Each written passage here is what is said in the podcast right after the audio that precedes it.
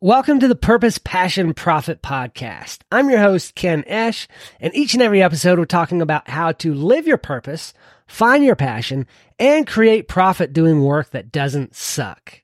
Let's jump right in.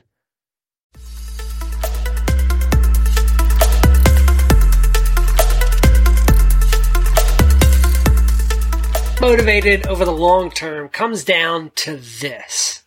Hey, what's up, guys? Today I want to talk to you about how to stay motivated over the long term. Now, it's not easy as a solopreneur. You've got to wear multiple hats, handle all of the tasks, and they are endless. You've got to face all the challenges on your own. But I want you to know that it's possible to stay motivated and to achieve success in the long run.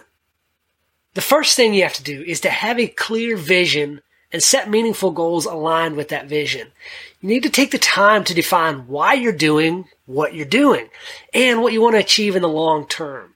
If you don't have those things in place, you don't have the sense of why. But when you have that vision and the goals, it gives you a sense of purpose and direction. That is a powerful motivator to keep you going when things get tough. Next, you have to take care of yourself. As a solo entrepreneur, it's so easy to get caught up in work, in life, and we tend to neglect our spiritual, mental, physical health and well-being. But we have to remember, you are the engine that drives your business. You are the engine for so many of you that drives your family, that keeps things going. And if you're not functioning at your best, the rest of your life won't either. Make time for exercise, for sleep, and for hobbies that rest and recharge and rejuvenate your mind, body, and soul. Another key aspect of staying motivated is surrounding yourself by like-minded people.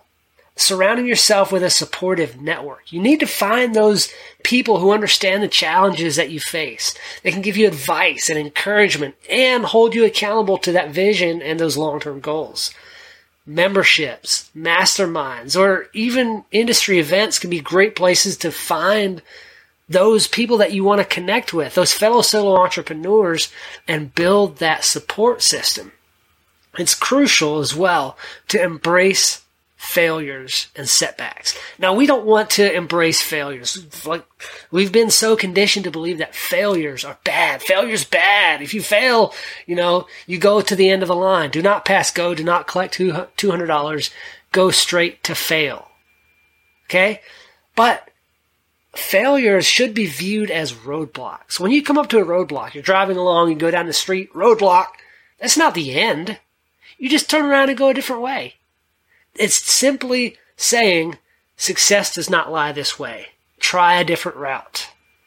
If you let those setbacks discourage you, then, I mean, if you, if you let it get you down and, and keep you from doing what you need to do, that is failure.